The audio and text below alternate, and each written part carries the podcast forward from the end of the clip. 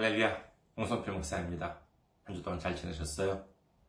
저는 현재 일본 군마현에 있는 이카호 중앙교회를 섬기고 있습니다.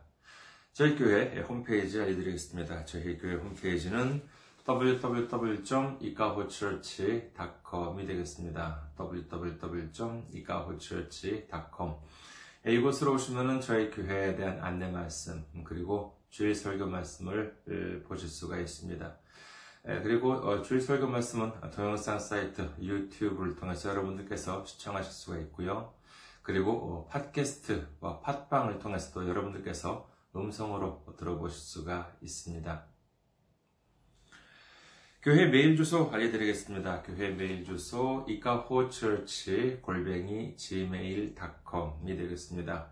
이카호처치 골뱅이 gmail.com 이곳으로 메일을 보내주시면 제가 언제든지 직접 받아볼 수가 있습니다.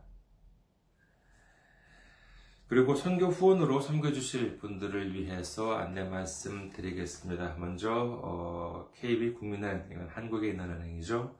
KB 국민은행입니다. 계좌번호 079-21-0736-251입니다. KB국민은행 079-21-0736-251가 되겠습니다.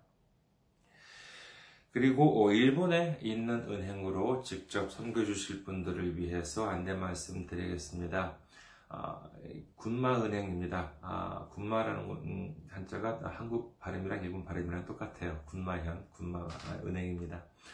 아, 군마은행 지점번호, 지점번호는 190, 계좌번호는 1992256이 되겠습니다. 군마은행 지점번호는 190, 계좌번호는 1992256이 되겠습니다. 저희 교회는 아직까지 재정적으로 미자립 상태에 있습니다. 그래서 여러분들의 기도와 선교 후원이 큰 힘이 되고 있습니다. 여러분들의 많은 기도, 많은 관심, 많은 참여, 많은 섬김 기다리고 있겠습니다. 지난주에 또 어, 선교 후원으로 귀하게 선교 후원으로 선교 주신 분들이 계셨습니다. 한국에서 김수영님, 김혜원님, 예, 그리고 미국에서 어, 남은 무리들 교회에서 어, 귀하게 선교해 주셨습니다. 얼마나 감사하고 얼마나 큰 힘이 되는지 모릅니다. 주님의 놀라운 축복과 넘치는 은혜가 함께 하시기를 주님의 이름으로 축원드립니다.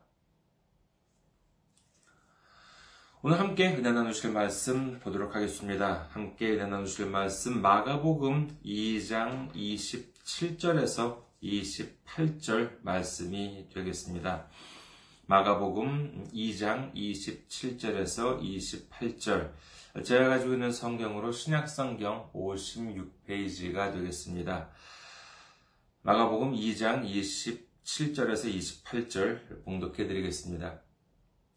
또 이르시되 안식일이 사람을 위하여 있는 것이 있는 것이요 사람이 안식일을 위하여 있는 것이 아니니 이러므로 인자는 안식일에도 주인이니라. 다시 한번 읽어 드릴까요? 또 이르시되 안식일이 사람을 위하여 있는 것이요 사람이 안식일을 위하여 있는 것이 아니니 이러므로 인자는 안식일에도 주인이니라. 아멘. 할렐루야. 주님을 사랑하시면 아멘 하시기 바랍니다. 아멘.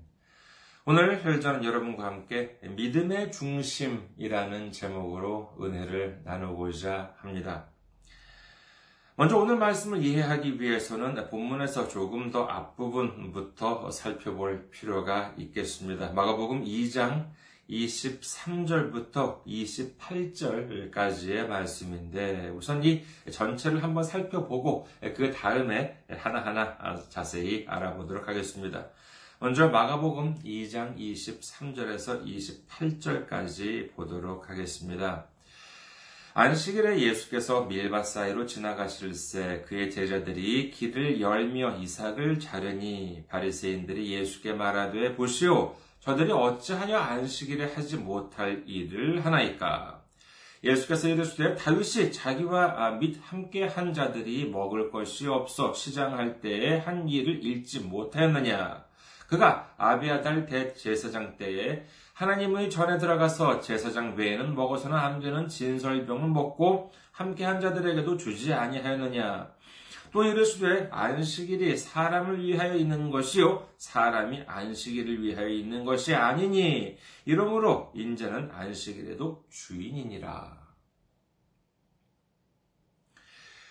그날은 마침 안식일이었습니다.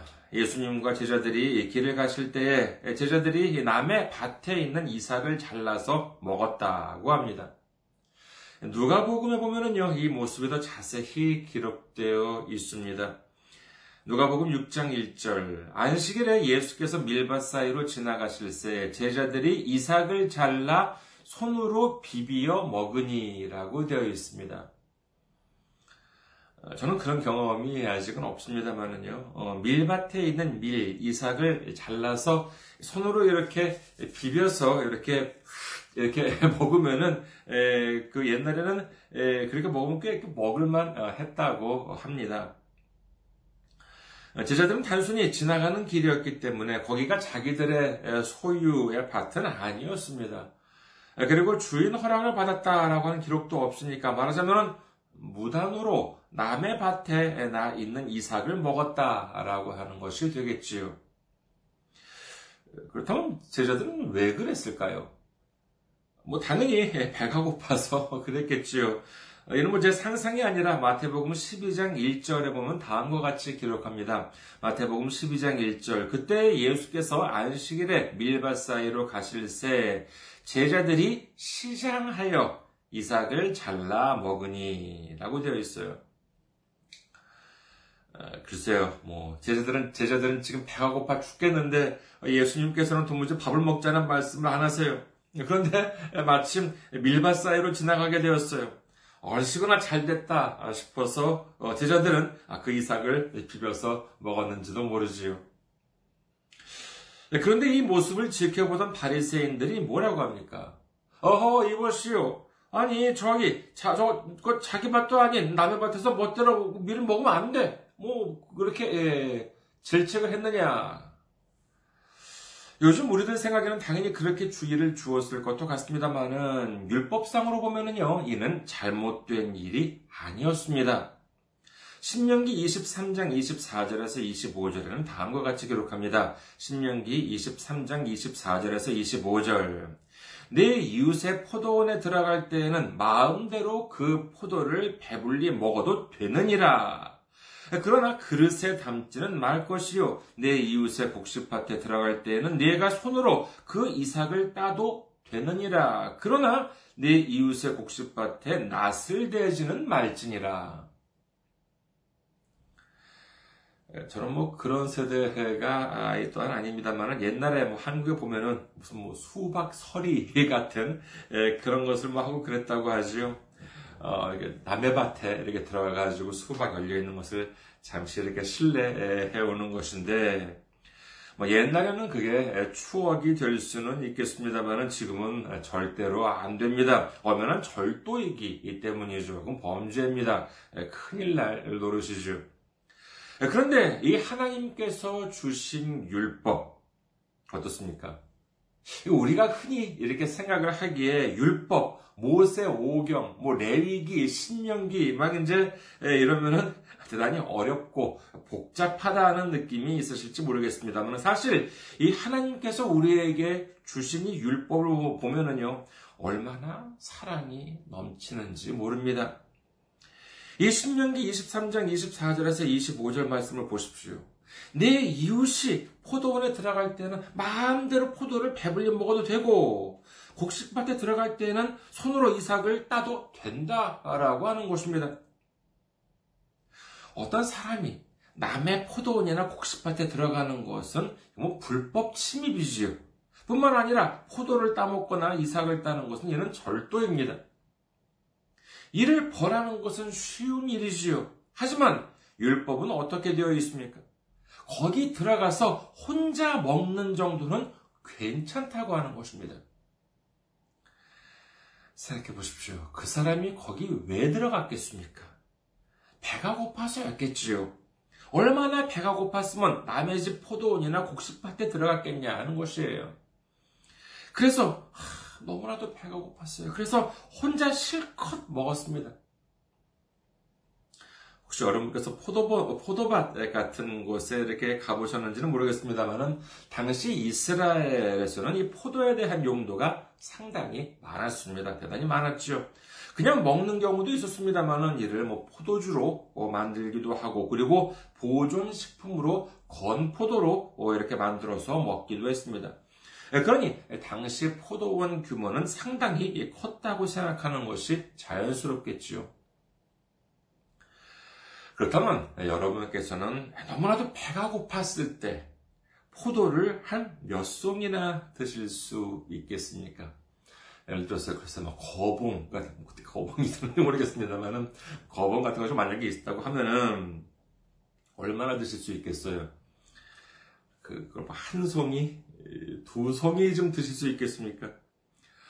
저도 뭐 아무리 배가 고팠다 하더라도 솔직히 글쎄 그세 송이를 먹을 수 있을까라고 하는 어, 그와 같은 자신은 좀 이렇게 없습니다.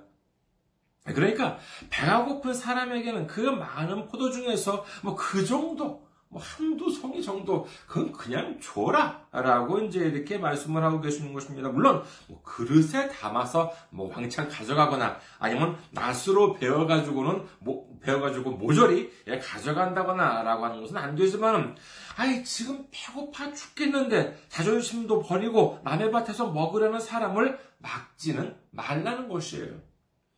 참으로 사랑이 넘치는 말씀 아니겠습니까?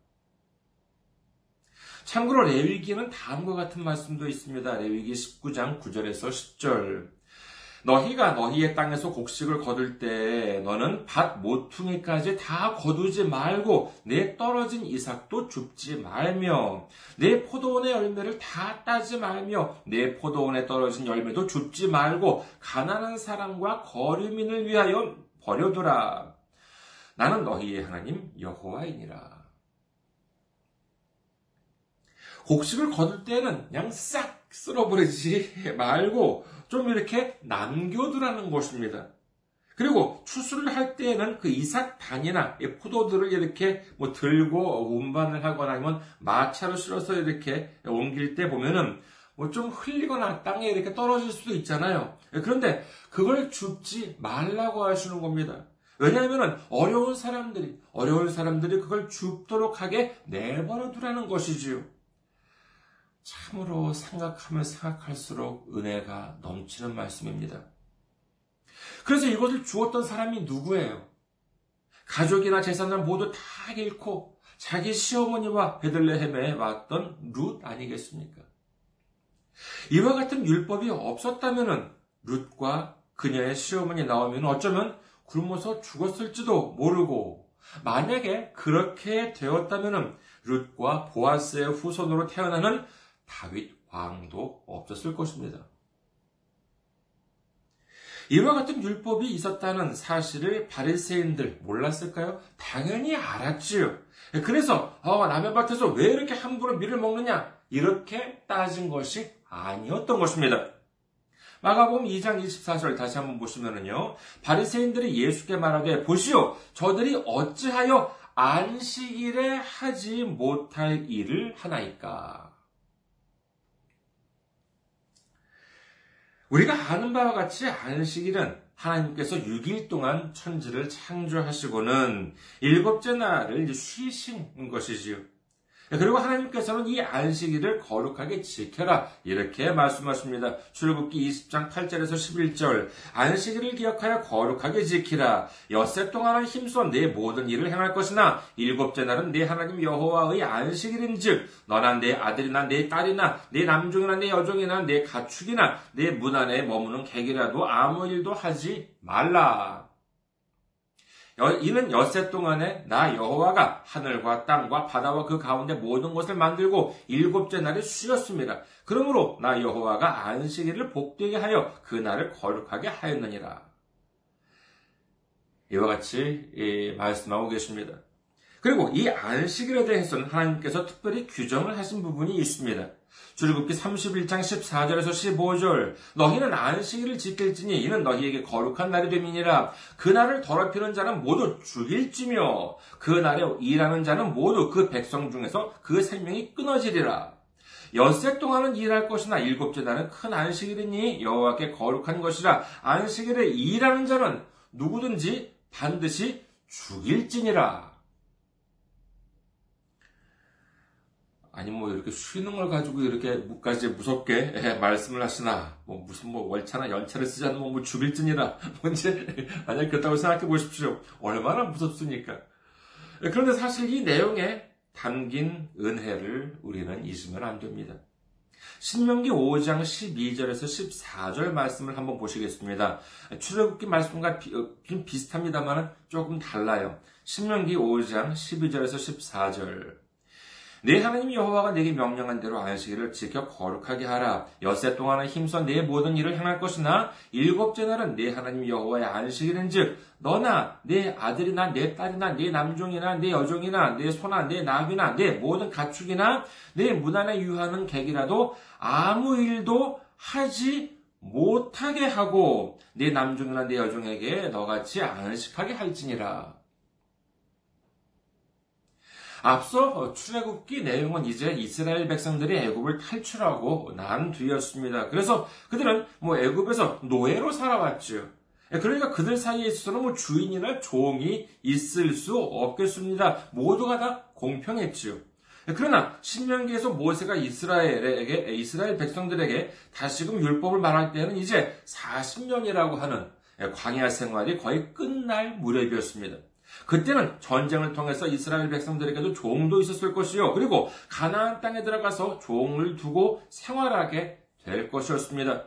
그렇기 때문에 여기서는 단순히 아무 일도 하지 말라라고 하는 것이 아니라 아무 일도 하지 못하게 하라라고 하는 것이었죠. 즉, 이 말씀은 이제 주인, 말하자면 사용자를 향해서 하신 하나님의 말씀이셨던 것입니다. 그리고 이를 어기면 죽이겠다는 것이지요. 요즘식으로 말하자면 어, 회사 사장님들한테 말씀하시기를 회사에 근무하는 직원들을 쉬게 하지 않으면 죽여버려라 라고 하는 이와 같은 무시무시한 말씀을 하고 계신 것이었습니다. 그 이유가 뭐냐 하면은요, 주제하시는 바와 같이 당시 주인과 종의 관계라고 하는 것은 뭐 지금 뭐 사장님과 직원과는 뭐 완전히 다른 관계였습니다. 종이라고 한다면요, 당시 주인의 재산, 예, 그러니까 물건이나 마찬가지였었습니다. 그러면 집안에 있는 모든 일들 다 종이 하고 농사도 다 종들이 하는데 이 정도로 무섭게 말씀을 하지 않으셨다면 주인들이 따랐겠냐는 것입니다. 그러니까 이토록 엄하게 안식일을 지켜라 라고 이제 하신 이유는 무슨 뭐 하나님 자존심을 세우기 위해서가 아니라 전적으로 이 백성들, 그리고 그 중에서도 약자의 입장에 선 사람들을 위한 하나님의 사랑이셨던 것입니다. 그런데 이를 잘못 알았던 바리새인들이 예수님들은 뭐라고 하냐면은 왜 당신들 제자가 안식일에 해서는 안 되는 일을 하냐라고 따지고 있는 것이지요. 아니 배가 고파서 이삭을 좀 손으로 비벼서 먹었다고 해서 뭐가 큰 죄입니까? 더구나 율법에서도 남의 밭에서 먹어도 된다면서요. 근데 여기에는 바리새인들에게도 나름대로 근거가 있었습니다. 이처럼 이삭을 따는 행위라고 하는 것은 말하자면 추수에 해당이 되고요. 그리고 손으로 이렇게 비벼서 어, 비비 먹는 이제 행위는 탈곡에 해당된다라고 하는 거예요. 그래서 이를 안식일에 하면 절대로 안 된다. 이렇게 주장을 한 것입니다. 그렇다면요, 조금 어려운 문제를 한번 내보겠습니다. 이삭을 따는 행위는 그러면 추수이고 손으로 비비는 행위는 탈곡에 해당한다. 라고 하는 내용. 하나님께서 모세를 통해서 주신 율법에 있을까요? 없을까요? 정답은 율법에 그와 같은 내용은 없습니다. 그렇다면 왜 바리새인들은 이처럼 당당하게 예수님께 따지고 들었을까요? 그것은 당시 바리새인들이 주장했던 율법은 크게 나누어서 두 가지 종류가 있었습니다.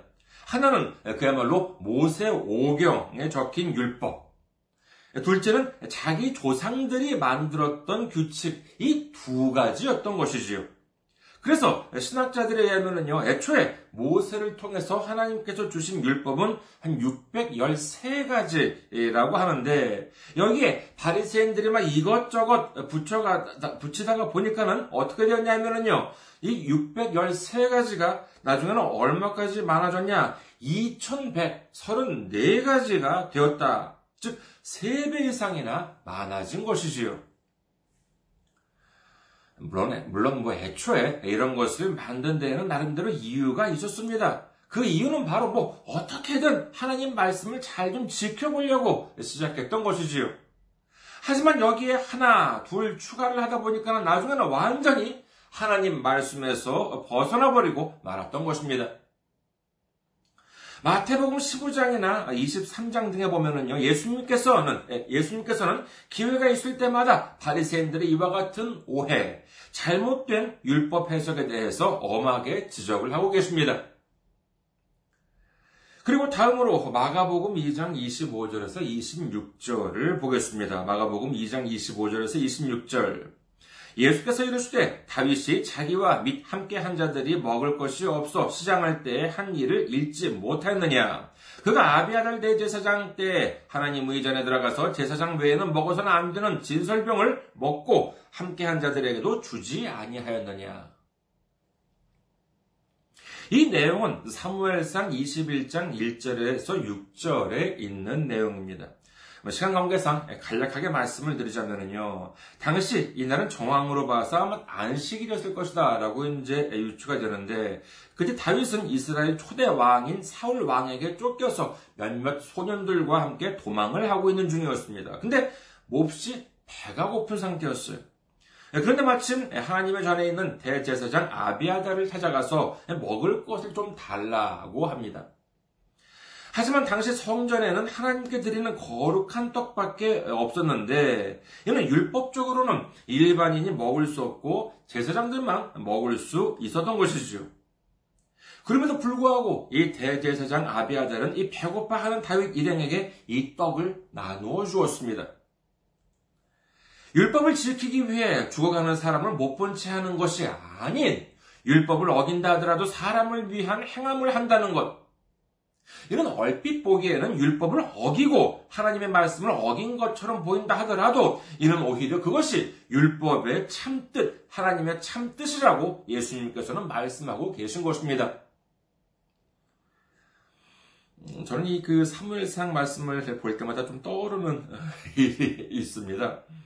제가 예전에 어느 한 작은 교회에 다닐 때였었습니다만은, 아, 그때는 물론 뭐 평신도로 다녔을 때였었습니다만은, 평소에는 그 예배가 끝난 다음에는 식사 시간이 거의 그 교회는 없었어요. 에, 근데 그날 주일은 어, 왠지 모르지만 특별히 그날 주일은 아침부터 참 제가 배가 고팠습니다. 근데 마침 그날이 예, 성찬식이었어요. 저희 교회에서는 이렇게 뭐 작은 과자와 이렇게 포도 어, 주스로 이렇게 성찬식을 이렇게 드리는데, 거기는 그 한 이 정도 되는 이 정도 되는 그 빵을 이렇게 에, 준비를 해놓고 그걸 강대상 앞에다가 이렇게 놨어요. 한이 정도 되는 빵이었습니다. 꽤 큰 빵이었는데 에, 그리고 성도님들이 이제 그 줄을 서서요. 성찬식 시간이 되면은 강대상 앞에까지 이렇게 오시면은 그 중에서 이렇게 빵을 자기가 이렇게 뜯어 먹고 빵에 이렇게 놓여 있는 걸 뜯어 먹고 그 다음에 옆에 있는 포도주 잔을 마시는 것으로 아마 기억을 합니다. 뭐 성도가 그렇게 뭐 많은 교회는 아니었으니까 이제 그 정도의 빵으로도 꽤 충분했었어요. 그런데 평소에도 좀 느낀 것이지만은요, 그 빵, 참 맛이 있었습니다.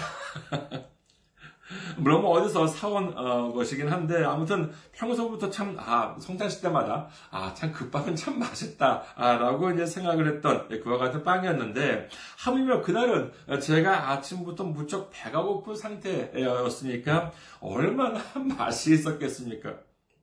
예, 그래서 성찬식 때도 내가 언제 떼어먹을 수 있으니까는요. 좀 이렇게 좀 큼지막하게 이렇게 에, 뜯어서 먹었습니다만은 뭐 그래봤자 한 조각이잖아요. 여전히 배가 고파요. 어, 그래가지고 어, 염치도 어, 뭐, 어, 뭐 체면이고 어, 다 내려놓고 예배가 끝난 다음에 그 관리하시는 그 집사님한테 가가지고 어, 제가 좀 배가 고파서 그런데 아까 그 성찬식 때 먹었던 빵이 남았으면 좀 먹어도 되겠냐 이렇게 제가 물었습니다. 그랬더니 그분이 뭐라고 하셨냐 하면은요, 아, 그 빵은 다른 사람은 못 먹고 목사님과 전도사님만 드신대요. 그래서 그래서 제가 이해가 잘 안 돼가지고요. 예? 제가 다시 예, 물었더니 예, 그분이 다시 친절하게 설명을 해주시는데 그 빵은 성찬식 때 예, 사용한 것이기 때문에 목사님과 전도사님만 드실 수 있는 거다. 이렇게 말씀해 주시는 것이었습니다. 여러분께서는 이해가 되십니까? 저는 당시, 당시 그 성경에 대한 지식이 좀 부족해서, 뭐, 뭐 그런가 보다. 라고, 어, 하고 그냥 나왔죠, 뭐. 어, 그래서, 어, 나가서 뭘 사 먹었는지 아니면 그냥 집에 갔는지 기억은 잘 안 납니다만은, 아무튼, 그때는 뭐 기분이 별로 안 좋았어요. 그런데 이제 성경을 좀 읽고 공부를 하다 보니까, 제 마음이 좀 병, 좀 어떻게, 제 마음이 어떻게 됐을 것 같습니까? 생각하면 생각할수록 화가 나는 것이었습니다. 아니, 하나님께 바친 재물을 제사장만 먹는다라고 하는 내용은 레위기나 뭐 민수기 보면 있습니다. 당연한 말이지만 그것은 구약이지요. 그렇다면 성찬식은 무엇입니까? 그것은 신약입니다. 예수님께서 6월절을 지키면서 마지막 만찬 때 제자들과 함께 드셨던 떡과 포도주입니다. 그리고 뭐 좀 더 덧붙인다면은요, 뭐 예를 들어서 뭐 카톨릭에서는 성찬식을 다 한 후에 그 남은 것을 이렇게 사제들이 이제 먹고는 하는데, 개신교에서는 그런 것은 없습니다. 여기에는 뭐, 뭐, 화채설이다, 뭐, 상징설이다, 영적 임재설이다라고 하는 좀 어려운 내용이 있습니다만은, 개신교에서는, 우리 기독교에서는 빵은 빵일 뿐이고, 포도주는 포도주일 뿐입니다. 이를 상징적으로 기념하는 것이지 그 빵 자체가 예수님의 몸이거나 예수님의 살이거나 아니면 포도주, 포도주스 자체가 예수님의 진짜 보혈이다. 이렇게 우리는 생각을 하고 있지는 않은 것이지요. 그런데 개신교 교회에서 성찬식에 썼던 빵을 목사님이나 전도사님만, 전도사님만 먹어야 한다라고 하는 것은 이건 뭐 성경, 뭐 구약, 신약, 구교, 신교, 뭐 이런 것을 뭐 이것저것 안 가지고 완전히 뒤섞어 놓은 말에 불과하지 않습니까? 그런데 이걸 마치 대단한 율법이라도 지키는 것처럼 하면서 정작 배고픈 굶주린 불쌍한 사람한테는 안 주고 말이에요. 그, 그 벌써 뭐 한 17, 8년 정도는 된 일인 것 같습니다만, 아, 참, 그, 지금 생각해도 좀 화가 납니다. 자, 그렇다면 좀 마음을 진정을 시키고, 어, 또 한 가지 문제를 좀 내겠습니다. 예수님께서 십자가에 달리신 이유.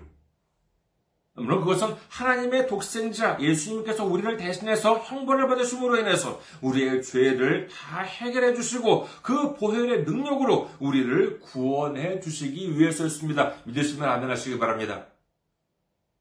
하지만 그것은 뭐 영적인 문제였고 당시 바리새인이 예수님을 죽이려고 했던 결정적인 이유가 무엇이었습니까? 성경을 보면은요, 예수님께서는 안식일임에도 불구하고 병든 사람들을 고치셨습니다. 아, 물론, 하나님께서 주신 율법에는 안식일에 병을 고치면 안 된다라고 하는 말씀은 없습니다. 하지만 이 또한 바리새인들이 멋대로 말씀을 해석하고 만들어낸 뭐 2천 그 가지가 넘는 율법에 들어 있었던 내용이지요. 이 안식일을 어기면 죽어야 죽, 뭐, 뭐 죽여야 한다잖아요. 그래서 예수님을 죽이려고 했던 것인데, 하지만 실상은 조금 다릅니다.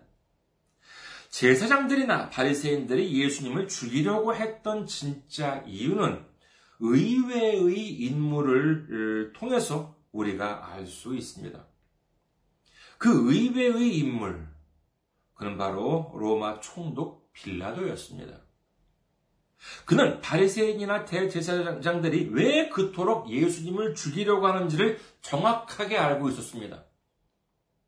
총독 빌라도는 저들이 끌고 온 예수님을 직접 조사를 해본 결과 아무런 죄가 없다는 사실을 알았습니다.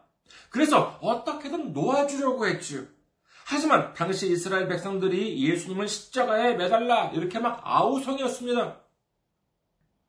마태복음 27장을 잠시 보시도록 하겠습니다. 마태복음 27장 15절에서 17절.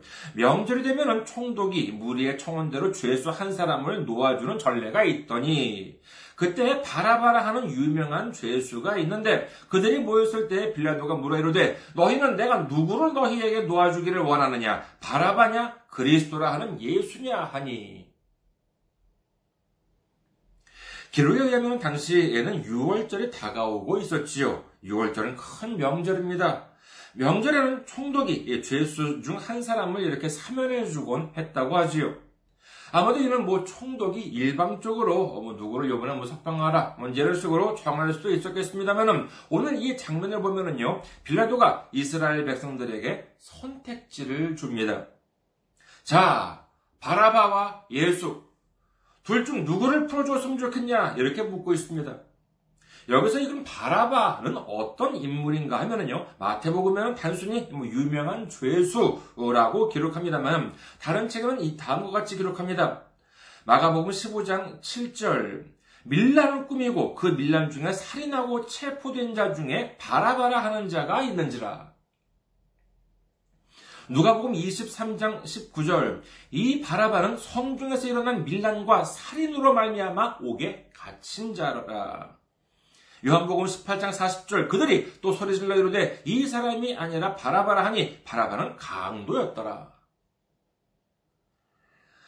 이렇게 보면은요 바라바는 단순한 죄인이 아닌 강도의 살인 거기에 밀란까지도 저질렀던 음, 다시 말해서 아주 지독한 흉악범 그것도 아주 유명한 지독한 흉악범이었던 것입니다. 아마도 어쩌면은 빌라도가 생각하기에 뭐 아무리 그래도 바라바와 예수라고 하는 두 사람을 백성에게 선택지를 준다면은 틀림없이 예수라고 하는 사람을 석방시켜 달라라고 하겠지. 설마 자기 동족을 죽인 그 흉악범 바라바를 석방하라 이렇게 말할 리는 없지 않겠는가? 어쩌면 빌라도는 이렇게 생각했을지도 모르지요.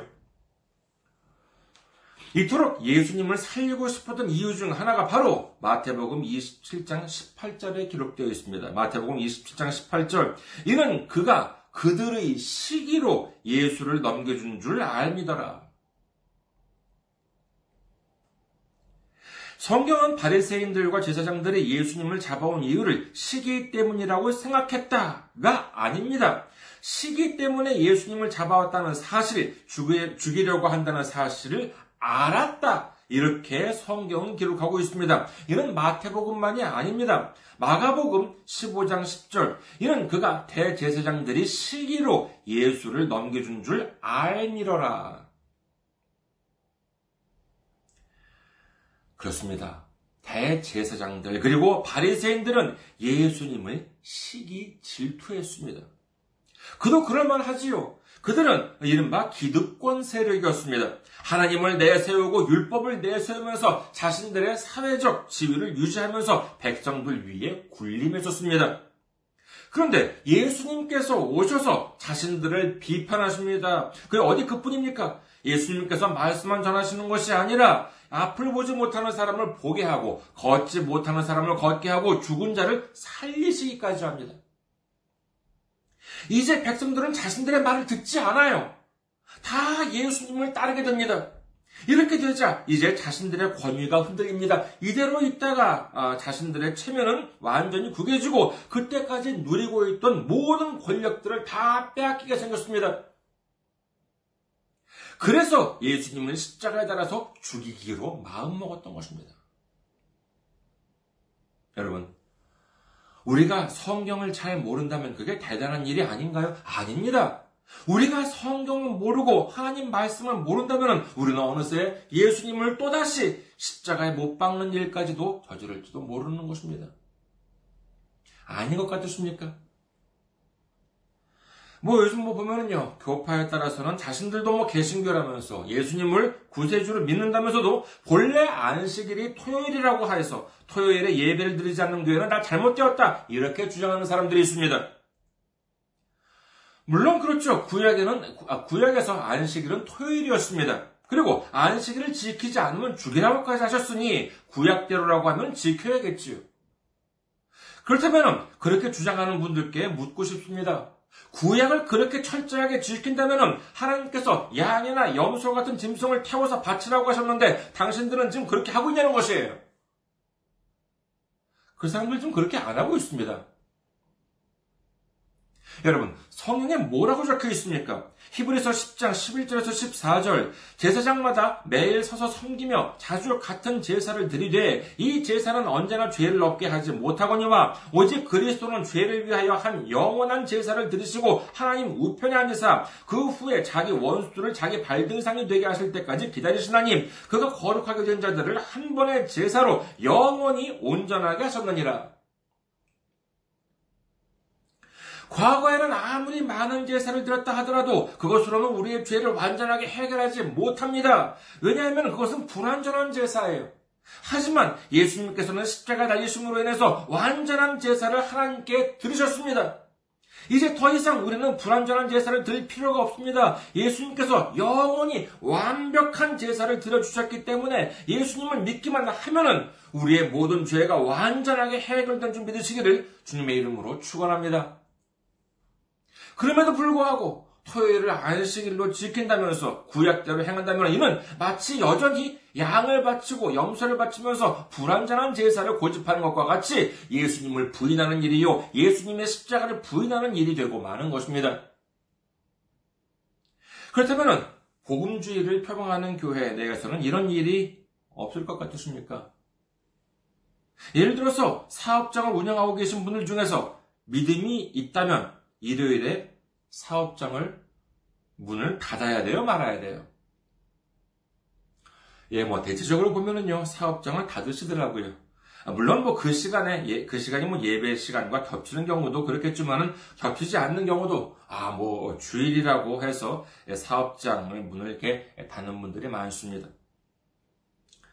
자, 그렇다면은 어떤 성도님이 계신데, 그분은 도저히 일요일에 문을 닫을 수가 없어요. 그 뭐, 그 사업하시는 그 성격상. 그리고 쉬운 예로 보면은 예를 들어 뭐 편의점 같은 것을 생각할 수가 있겠지요. 거기는 뭐 회사와의 계약으로 인해 가지고 365일 열어 놓아야 합니다. 그렇다면 그분은 믿음이 적은 건가요? 편의점을 하시는 분들은 다 믿음이 적다는 것인가요? 그분이 믿음을 지키기 위해서는 편의점을 그만둬야 합니까? 아니면 교회에 나가는 시간에는 가게 문을 열어두되 자기는 교회에 나가고 다른 아르바이트를 쓰면 되는 거예요? 그렇다면 그 아르바이트 쓰면 교회 못 나가잖아요. 그래도 괜찮은 겁니까? 아니면 꼭 일요일이 아닌 다른 날은 쉴 수 있는데 그 사업 특성상 일요일은 반드시 일을 해야 하는 업종에 종사하는 분들은 어떻습니까? 교회가 커져서 뭐 저희 교회는 아직까지 좀 이렇게 많이 작은 편입니다만은 예, 교회가 커져서 이런 분들이 많아졌다면 우리는 어떻게 해야 될까요? 1번 어떻게 해서든 일요일에 교회에 나오도록 한다. 2번 이분들을 위해서 일요일만이 아니라 다른 요일에도 예배를 드린다. 한국에서는 뭐 성수주일이라고 하는 말이 있죠. 뭐 주일을 거룩하게 지킨다라고 하는 뜻입니다만은 주일 예배라고 하는 말은 뭐 저희 교회에서도 씁니다. 주일 예배라고 하는 말은 하지만 저는 꼭 주일이라고 하는 것, 주일이라고 하는 말, 일요일을 주일이라고 이제 하는데 그 말을 고집할 필요가 있을까 하는 것이죠. 일요일에도 보면은요, 어, 일본에도 보면은 일요 예배, 니치오레하이라고 이제 이런 말을 흔히 쓰고요. 그리고 뭐, 어, 영미권에 보더라도요, 어, Sunday worship, 이렇게, 에, 이런, 이런 말을 흔히 씁니다. 구약에서는 안식일이 토요일이지만은 일요일은 뭐 예수님께서 부활하신 날이다라고 해가지고 그날 모이기 시작했기 때문에 이제 이 전통이 지금까지 이제 이어지고 있는 것이죠. 그래서 일요일을 주일이라고 하고 이제 뭐 일요일은 이제 예, 많은 사람들은 예배를 교회에서 예배를 드리는데 자 그렇다면은 여러분 우리 한번 생각해 보시기를 원합니다. 일요일을 주일이라고 하신다면은 이 주일이라고 하는 그 뜻이 무엇입니까? 그렇죠. 주일, 주님의 날, 어, 예수님의 날, 예수님께서 주인 되시는 날입니다. 그런데 오늘 말씀에는 안식일인 토요일이 예수님께서 주인이라고 말씀하시지요. 그러면 예수님께서는 토요일의 주인이신 거예요? 아니면 일요일의 주인이신 거예요? 아니면 둘 다예요? 여러분께서는 어떻게 생각할 것입니까? 좋습니다. 그렇다면 예수님께서는 토요일과 일요일만 주인 되신 건가요? 아닙니다. 하루하루 1년 365일, 윤달이 있는 해는 366일, 모두가 예수님께서 주인 되신 날이라고 하는 사실을 믿으시기를 주님의 이름으로 축원합니다.